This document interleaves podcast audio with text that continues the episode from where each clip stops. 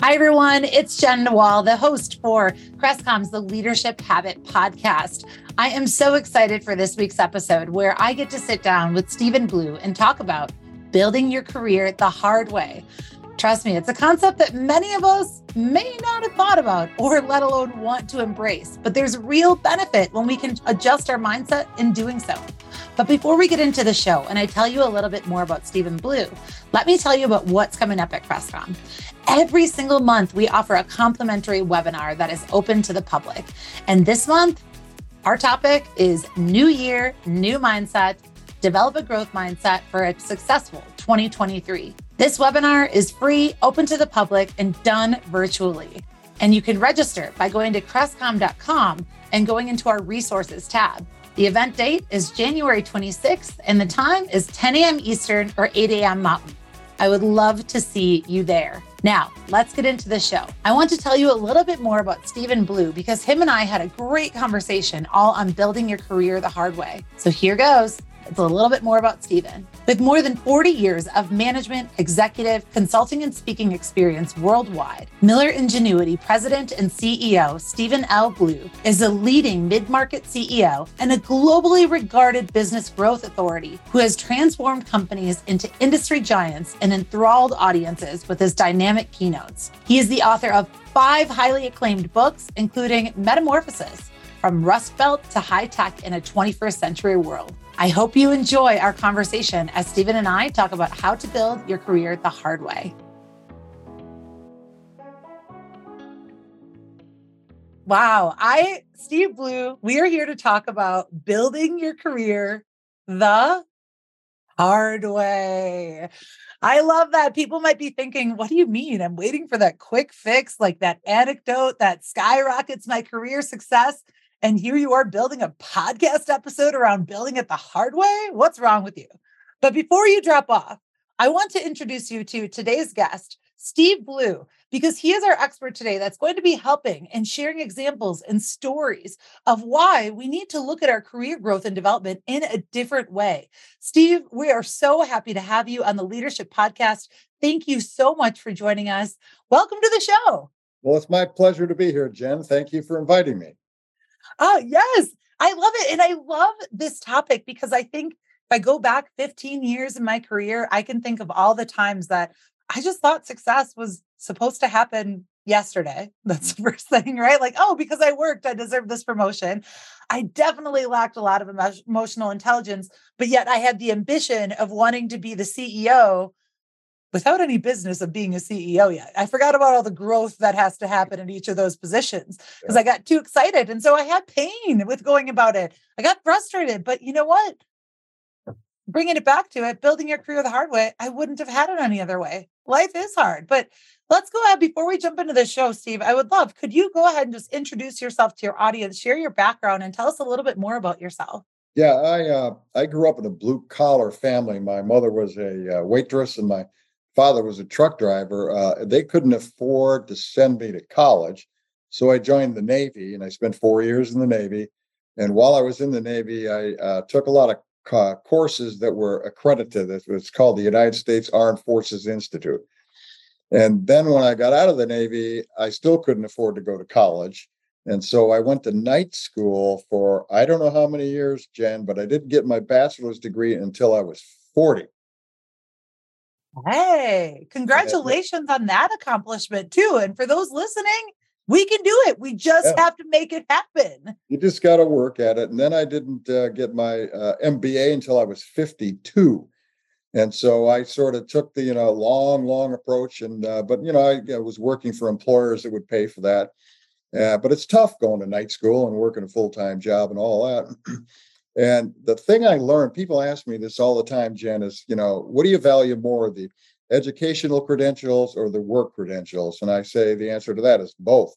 I had uh, a fortunate uh, experience in that I was able to meld both of them together. Uh, so I'm in night school, and they're especially in my MBA program. They're telling me here's how business works, and here's what you, and here's how it is. And I'm thinking, mm, no, not really. You know, that's really not how it goes. Uh, not to take anything away from higher education, uh, I happen to be a, the CEO in residence for the Winona State University, so I'm pretty uh, deep into higher ed. but uh, and, and whenever they bring me in to talk to a group of students, the professors are always like this, nodding their heads and saying, "Yeah, yeah, that's right. It's what I've been telling them all along, and I'm glad you're here."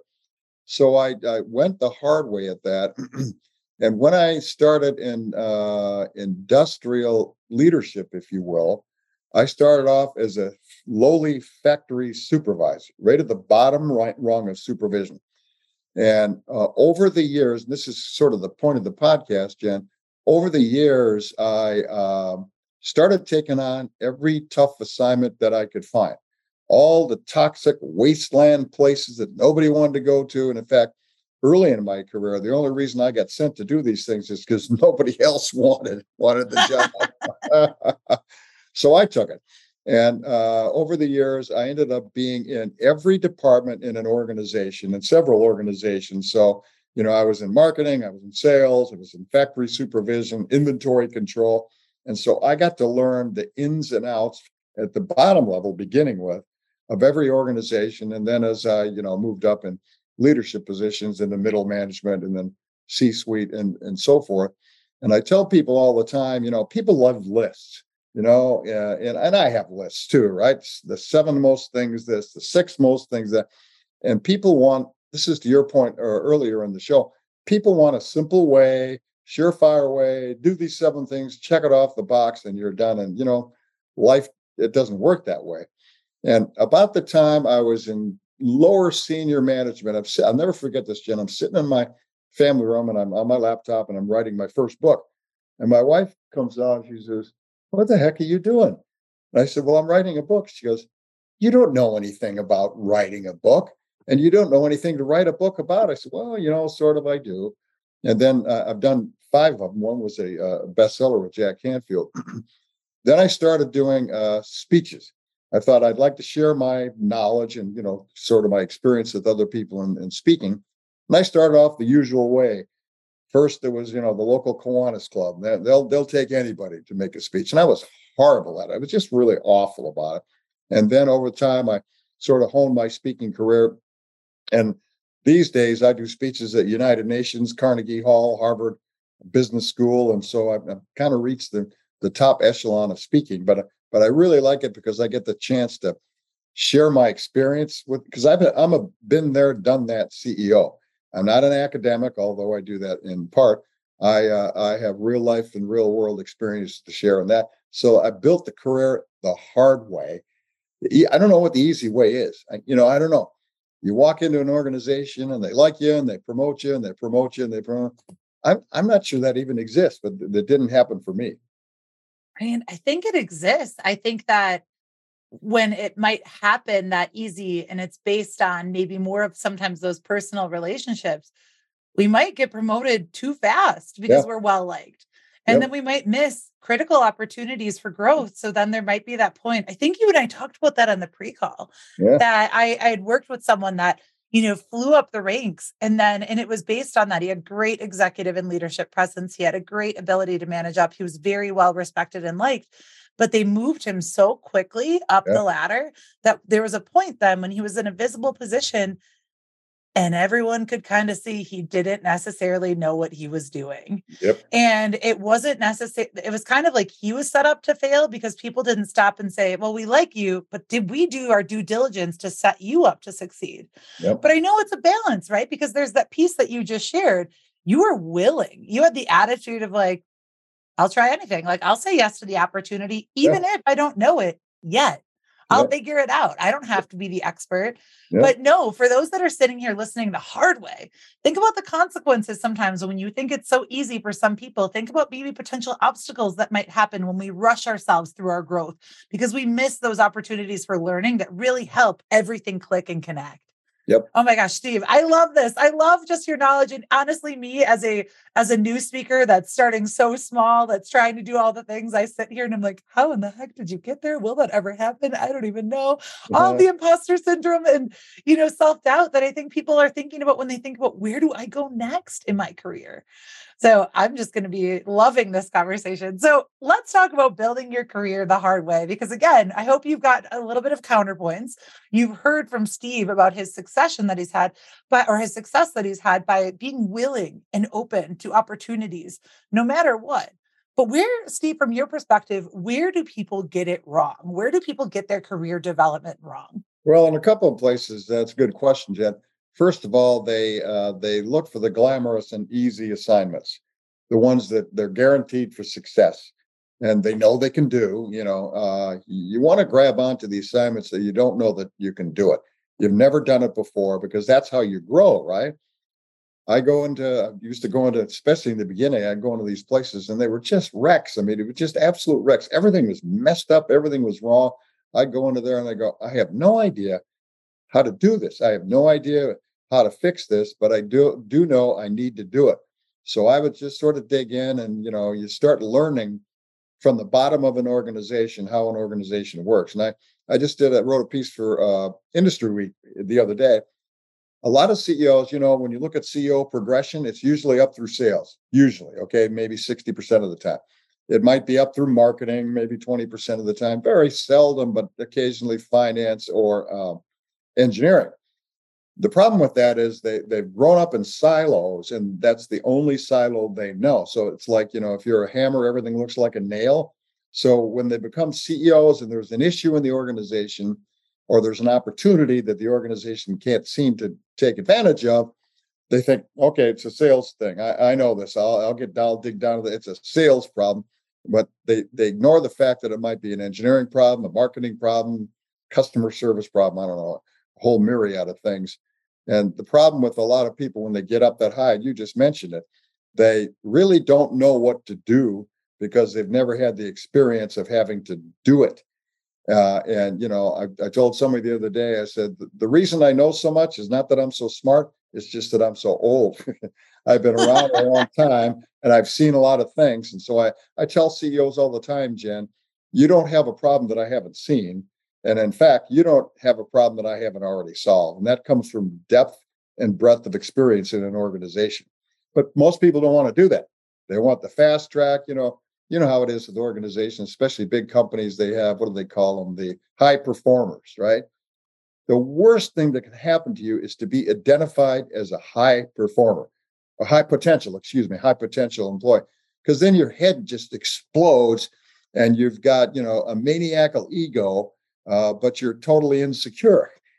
And uh, uh, and that's just the worst thing that happens because then you start thinking, I can do no wrong. And when people or organizations think they can do no wrong, then they do wrong because they they they never consider the possibility that I could be wrong about something. Oh my gosh. Or even like that honestly just reminds me of being in my 20s. I had fast growth. I was well respected. My first position, get promoted. Second position, get promoted. Get promoted to the third position with this within this company to a pretty visible position. I I beat out a lot of people. I had high ego, right? People would be like, oh my gosh, Jen, you're on the fast track. And then all of a sudden, I got accepted into their MBA program, promoted to this really visible position. I definitely had that puffed up ego. And yeah. fast forward to a year. Oh, wait, two years. Oh, wait, three years. Yeah, I never got promoted again. You know what? Because what got me there did not work there. No. And I didn't have, because of my ego and lack of emotional intelligence at that time, I did not have that perspective. So that rings so true. And it was painful. There's nothing like building a good your career setback. the hard way. There's nothing like a good setback, Jen, to give you humility and perspective. I remember one time I was sure I was going to get this particular promotion. I mean, it was in the bag. I was a high performance person and it had to be mine and it went to somebody else. I was devastated. I, I almost quit, which would have been dumb because I'm thinking, how could that possibly happen? I was the best person for the job. Doesn't matter if you're the best person for a job in a big company or not. You know that. It, yeah. it, a lot of things matter, and and that gave me perspective, caused me to sit back and really think about, well, why didn't I get that promotion? And maybe I wasn't. You know, you if you get a promotion, what do they call it? Uh, the Peter Principle. Then you get fired right? When you can't do it. So the worst thing that can happen is you get in a job you can't do and you get fired. Then there's no coming back from that. You don't go to your next employer and say, "Well, you know, I was sort of okay, and then I get this promotion, I get fired, but I'm okay. You could, you should still hire me." you don't come. I love that perspective, though. Think about what's the consequence? I mean, because there's you can talk about imposter syndrome, you know, like that's fine. We can have a little bit of that. But we sometimes have to check our ego and say, can I honestly, am I prepared for this? Yep. Because the consequence of not having the skill set or the experience or desire, and I just want people to think I'm great, is that I could end up on the other side of that. I, I love it because you said it in there. And I know that was one of your next points too of like, you wanted to quit when you yeah. didn't have that. And so where else do people get career development wrong? Is it just walking out the door? Is that they just give up at the point of, well, this didn't go as planned, so I'm out of here? Yeah, well, that's part of it. But you know, the other part of it is uh, you have to uh, do a lot of soul searching. If you don't get a promotion, uh, is a good example. You have to really examine. People usually don't want to do this. You got to look deep inside you. Say, okay, what skills and experience do I not have that I really need? Most people they want to they want to just assume that somebody will figure that out for them have to figure it out for yourself. When i, I worked for allen-bradley oh my 35 or maybe 40 years ago and now, now they're owned by rockwell allen-bradley uh, had uh, the most advanced and uh, special and terrific uh, leadership training programs on the planet. And they knew how to treat people well. I'll give you an example. Harry bradley who founded the company for those of you that aren't familiar with Allen-Bradley, uh, when it got bought by Rockwell, it got bought for one point some odd billion dollars, and it was privately held and had no debt. It, wow. had no outside capital. Okay, so that's a pretty terrific company, right? Yeah. Harry Bradley, who was one of the founders of the company, lived in the top floor of the factory in Milwaukee. And on the midnight shift, he'd walk around the factory. And he wasn't walking around the factory to make sure people were working he was walking around the factory to make sure they felt good, they felt respected, they were treated well, and and he would come down on you if you were a supervisor or a manager or a leader or a vice chairman or whatever that didn't treat people well, he'd just fire you. And and that's what the, that was the statement that uh, Allen-Bradley made. You treat people well, or you can't work here. And I was fortunate early in my career to get the the best leadership training I could have ever had. Yeah, but anyway, so one of the things I just, I mean, before you go into that, that is profound. If we yeah. could all have those expectations, if you don't p- treat people well, you're out of here. Think yep. about how great our cultures can be. that is profound. Yeah. Sorry to and interrupt you, but like that is beautiful. But you have to act it out. I'll give you an example. And while I was working at Allen-Bradley, uh, I took one of these crummy assignments at a little dinky plant in Ann Arbor, Michigan. I lived in Cleveland at the time, Ohio. So I moved my wife and I, we didn't have kids then. We moved to Ann Arbor and uh, I was sort of sent there to find out what was going wrong. And the plant manager ran the place like a plantation. He was a complete, I won't say what on a podcast, complete jerk, treated people badly. And so I reported all this back to headquarters and they promptly fired him.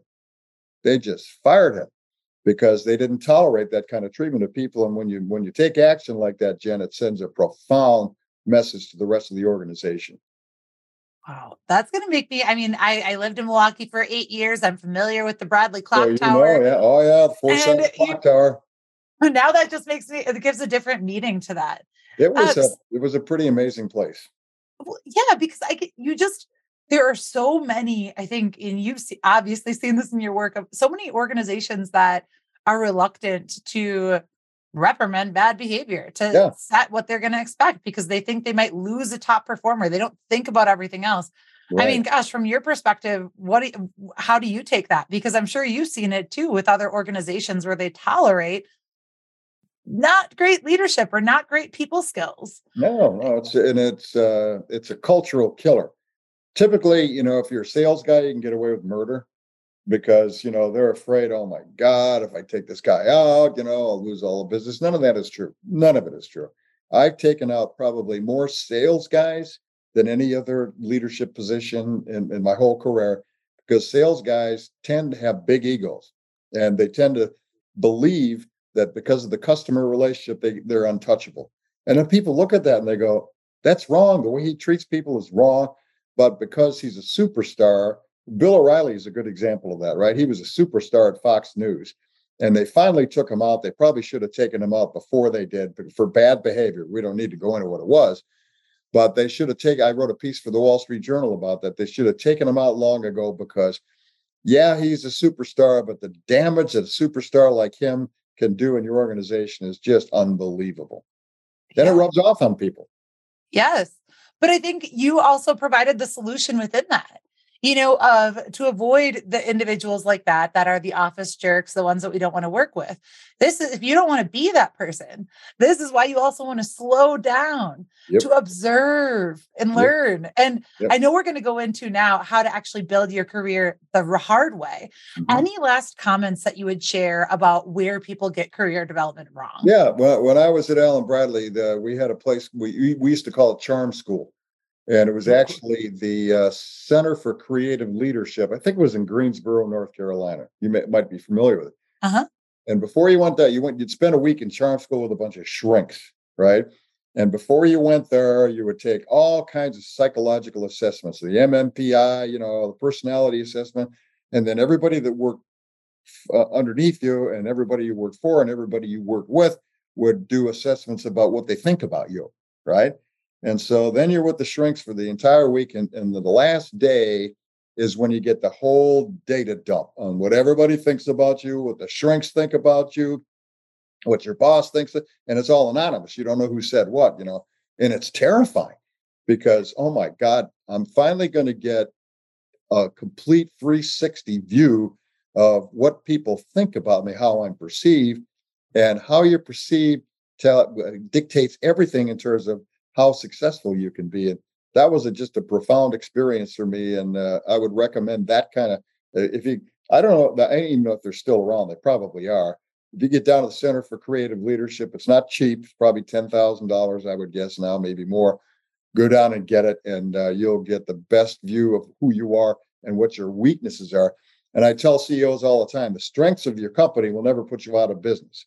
So don't worry about that. Don't even talk about that. Don't even think about that think about what the weaknesses are. Yeah, I like well, and I like the important piece you said in terms of where do people get career development wrong? You don't realize that perception is reality. Yeah, that how absolutely. people think of you is going to determine that, that's and that's exactly where I think the, the ego place. Like I did not have the emotional develop. I didn't have the emotional intelligence or the self awareness to realize that, yeah. and I think for me, I got that piece of feedback. Hey, Jen, we need you to do X, Y, Z and I was like, what? What do you mean? I was so successful these past few times. I don't understand. Well, yep. they don't perceive you to be, right. you know, concerned about the business if they see you laughing. They don't perceive right. you to be, and I could go in and argue why I may not agree with that. Doesn't but matter. at the end of the day, it doesn't matter. like doesn't matter. and I, I see reality. Yeah. And it's a hard pill to swallow, but it instead is. of being afraid of it, we can also think, how can I control the narrative? Crestcom is a global organization dedicated to developing effective leaders. Companies all over the world have seen their managers transformed into leaders through our award winning and accredited leadership development programs. Our signature BPM program provides interactive management training with a results oriented curriculum and prime networking opportunities. If you're interested in learning more about our flagship program and developing your managers into leaders, please visit our website to find a leadership trainer near you.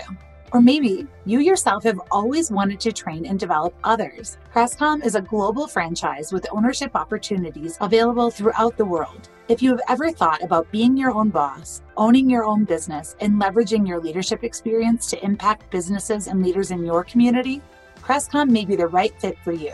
We're looking for professional executives who are looking for a change and want to make a difference in people's lives. Learn more about our franchise opportunity on the Own a Franchise page of our website at crestcom.com. So, how can you control the narrative? How can you set yourself up for success for being the leader that you want to be? How can you build your career the hard way? Here yeah, we go, uh, Steve. So, how can we do it? The hard way is the only way. I mean, the easy way is how you flame out, how you burn out, how you get sidetracked, how you get fired. Uh, and so I, I would never, uh, and the hard way is, is, in a nutshell, Jen, is take on the hard, hard, hard, hard assignments. Learn everything you can about an organization. Don't worry about getting promoted. Okay. Too many people think, how do I get the next promotion? How, and in part, that's the pay system, right? Incentive system and incentivize bigger, you know, this bigger levels in the org. They use the hay, whatever it's called now. They incentivize you for you know how if you have more people working for you, you make more money and all that kind of stuff. And so you shouldn't worry about you know getting promoted. What you should worry about is adding the most value that you can in the place that you're at while you're at it. And if you do that, and if you get known as a problem solver, I guarantee you the promotions will come. I had all kinds of crap assignments and hole in the wall places before assign. Then, then, then the general managers of different divisions go, "Hey, can I borrow Blue for a, a month or two months or six months to have them fix something?" And then once that started happening, then I got recognized as somebody that was worth worthy of promotion, as opposed to someone who thinks they're worthy of promotion and goes, "Me, me, me, me, me, promote me. I, I'm ready for it." That's kind of how it happens. Oh, I love that. Well, and it's that's a tactic, right? In and of itself. Be the problem solver. Yeah. Uh, it's uh, be this problem solver. Look at the look at your team, look at your organization. What problem are you facing and how can you solve it? And don't, I mean, I guess within that, did you have it sounds like you also if they asked you, you took the opportunity to solve the problem, but would you also just jump into it and be like, there's a problem here? I bet I could be curious and try to figure out how to solve that. Would you just naturally, yep. you know, follow a problem? That's a good. That's a good comment question, Jen. Because I went. Uh, I went to. I would solve problems that I wasn't even asked to. I'd see a problem. It might be in another department. It might be in another area. No one asked me to solve it. I go, this isn't right. So I'm just going to go and solve it. And then I, people started noticing me. They go, no, I didn't ask him. The guy in charge or the, the person, woman in charge say, I didn't ask him to do that, but boy, I sure am glad he did. That's a problem that's been festering for a long time. Nobody has tackled it, usually because it was toxic and not very sexy and all that. I would just go grab problems and and you know that part of the mechanics of problem solving is the more you do it, the better you get at it. The more your intuitive and your analytical skills get sharpened for the next problem. Oh, and you are so right. I would by nature not describe myself as an analytical person. I am a much more expressive and big person, mm-hmm. but it's because of those opportunities working with organizations and the curiosity to want to solve problems that I feel like I've kind of addressed my blind spot and developed that skill. It's still not my strength. I, am not going to say I'm the best problem solver, yeah. but I definitely have a more analytical mind just by being willing to attempt it. Yeah. Well. But how do you, okay, so tell me this because I guarantee this happened to you and I know it probably happened to someone else. So let's say that they find themselves the boss or you know someone comes up and asks a request, "Hey, would you like to do this project?" And in mm-hmm. your head you're like, "Okay, Steve just gave me that advice that I'm supposed to do it but what if I don't feel like I can do it? What if I actually, you know, think I'm a moron or don't think I'm good enough or think I can't figure it out? Because I know that we all have those moments of insecurity. That's why we wouldn't want to do that. What would be your advice for the person in that in that shoes? That's all right. I'm going to take Steve's advice, but holy cow, I have to get through this mindset stuff here. What advice would you have for them? You know that that mindset's a problem that everybody has in every day of their life for everything that they do, unless they've done it a million times before. I don't care if you're a a, a husband or if you're a wife or you're a business person it's like i'm i'm not good enough for this. Whatever it is that's just sort of human nature that you have to sort of get around. And the thing that people have to realize is before you do something like this take on a problem that you haven't solved before there are no answers. You're not going to have the answer if anybody had an answer for that they'd have fixed it by now. And so you got just as good a shot as anybody else to fix it. And i'll tell you what what doesn't happen is if you plunge into a problem, especially if you uh, uh, volunteer for one and you can't fix it, they're not going to fire you for that. They're going to they're going to cheer you on and say, "Well, thank you so much for trying that. Maybe you want to try something else." And the the the world is uh, full of risk takers, and the world is full of risk uh, uh, avoiders. Don't be a risk avoider because you can't you can't build a career that way. The other thing I would say is don't expect or ask for a promotion after you've done something. Just go do it. Don't brag about it. Don't advertise it. The word will get around. Oh my gosh. I think that's a really important piece that I'll speak for myself, but I, I'm going to go with people maybe earlier on in the career. This is a really valuable piece. Just because you've also done the basics of your job doesn't mean that you're ready to get promoted. That's Again, right. I get it because I was absolutely an overzealous millennial coming in and feeling like, well, I know I'm doing a good job, so I guess I deserve this. I made all of those mistakes. So I am not judging you if you find yourself in that position.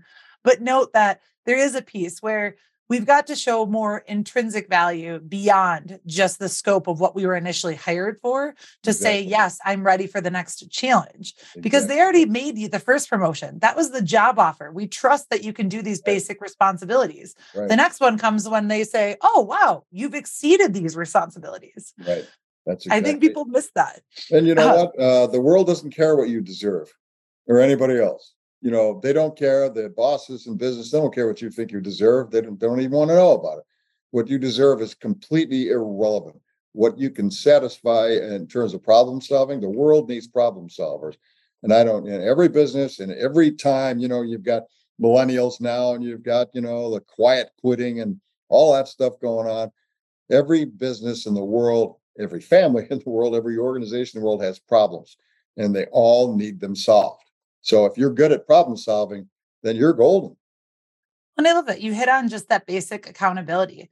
It is on you. It is not on someone to be, right. I've, I've heard it described as the knight in shining armor that comes on a horse and rescues you and says, Oh, I'm here to give you all of your career dreams. Doesn't happen. Doesn't happen. Doesn't happen like that. And even if it does for one promotion, just like it did for me, it doesn't mean it's always going to happen like no, that. No, that, that's exactly right. That's exactly right. And I and I tell people also when you when you when you when you dive in and wade into the problem solving world, you're going to get a lot of pushback.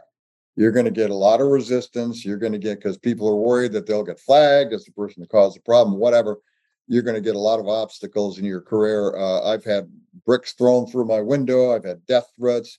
I've had uh, uh, attempted blackmails. You name it. I've had. I had to hire a security detail one time to guard my family when you wade into the world of problem solving and you're good at it, the bosses above love it, but all the people that are involved in the problem, they hate it. Oh my. I I won't ask. I'm sure you probably can't go into detail, but like, so how do because you clearly have overcome some pretty big adversity as a result of people maybe not wanting to change, not wanting to see it. And yeah. I think this is a struggle for a lot of people, regardless of how many years, if they haven't seen that problem before. How do you deal with that when you're seeing and you're promoting something that isn't going to be well liked? What would be well, advice for someone in that perspective? Well, first of all, you have to strap on your flak jacket and get ready for incoming because it's coming. And now, now, after all these years, Jenn, it doesn't surprise me. I know it's coming. I, I watch for it. I'm ready for it when it comes. And you sort of have to be part cheerleader, part bully, part magician, and you sort of have to cajole. And sometimes you have to take people out. If there are people that are uh, really against the initiative, you do your best to try to convince them why it's righteous and all that. But if they don't come along, you just have to get rid of them because then they start infecting the rest of the organization if you don't.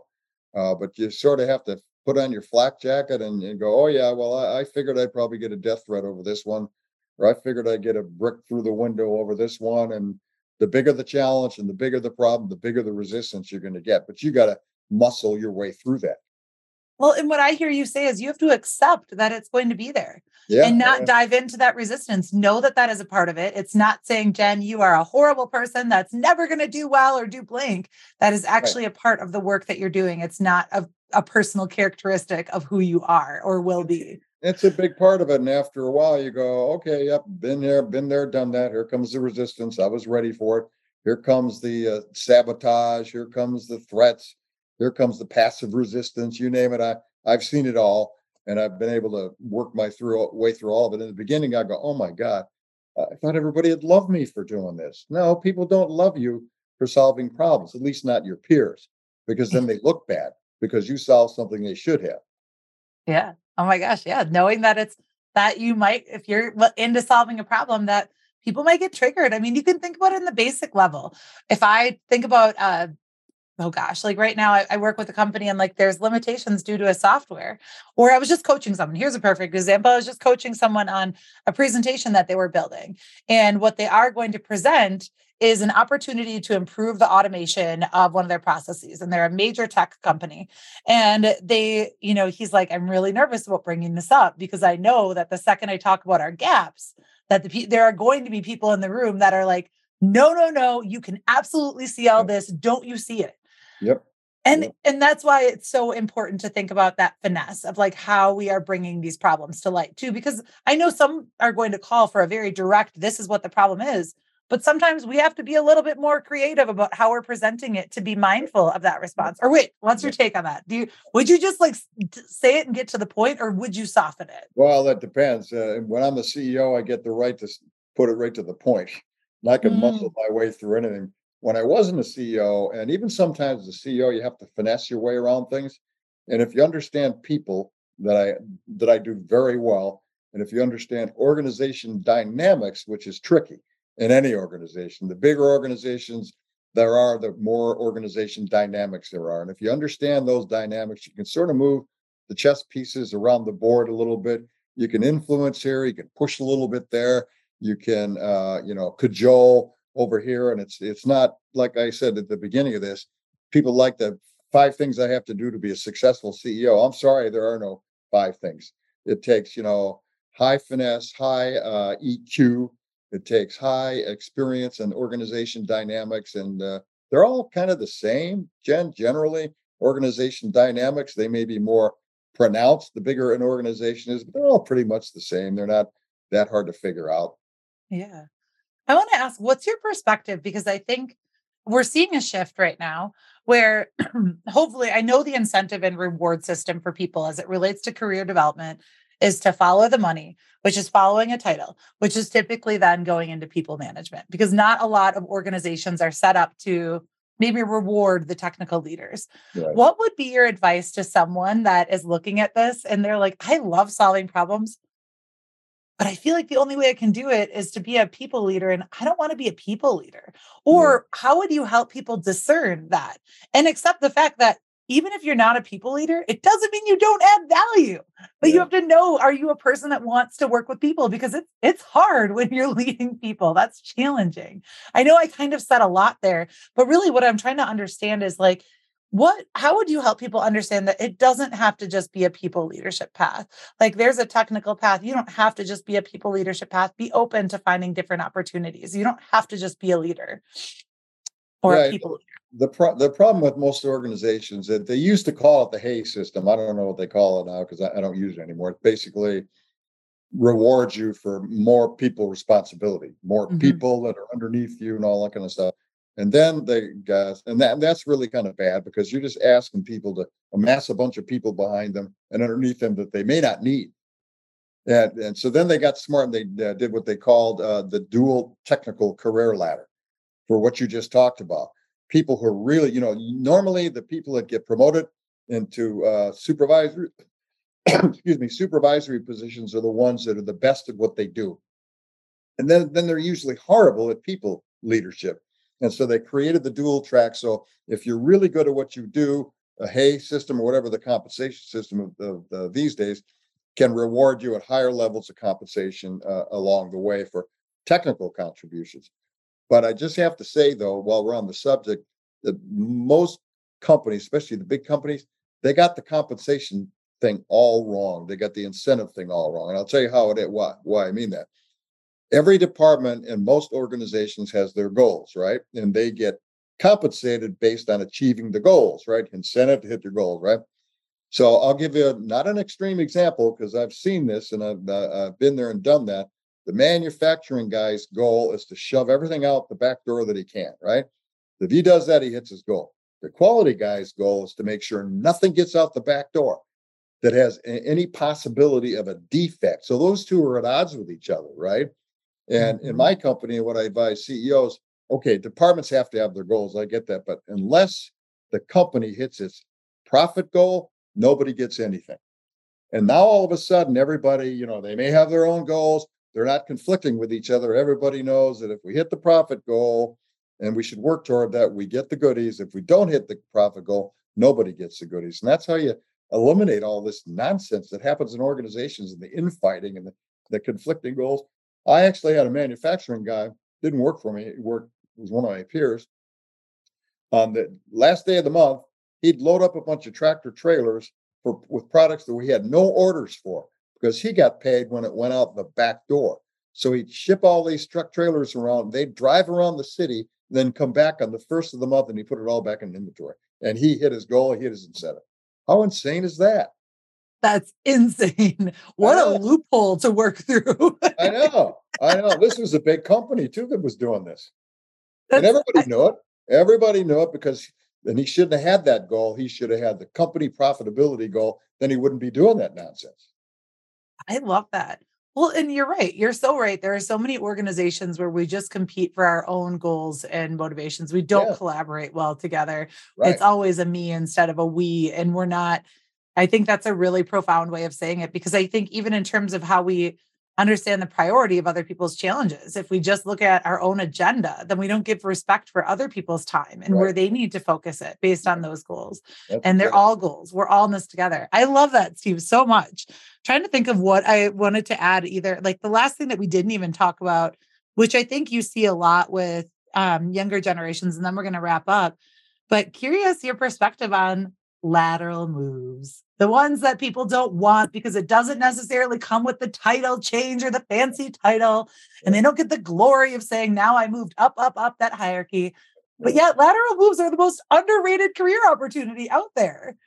Absolutely right. I made, I can't remember how many lateral moves I made, you know, in from production into marketing, into sales, into quality, all lateral moves. And again, I wasn't trying to get a promotion, I was trying to get experience and I was trying to get a reputation as somebody who could make things happen.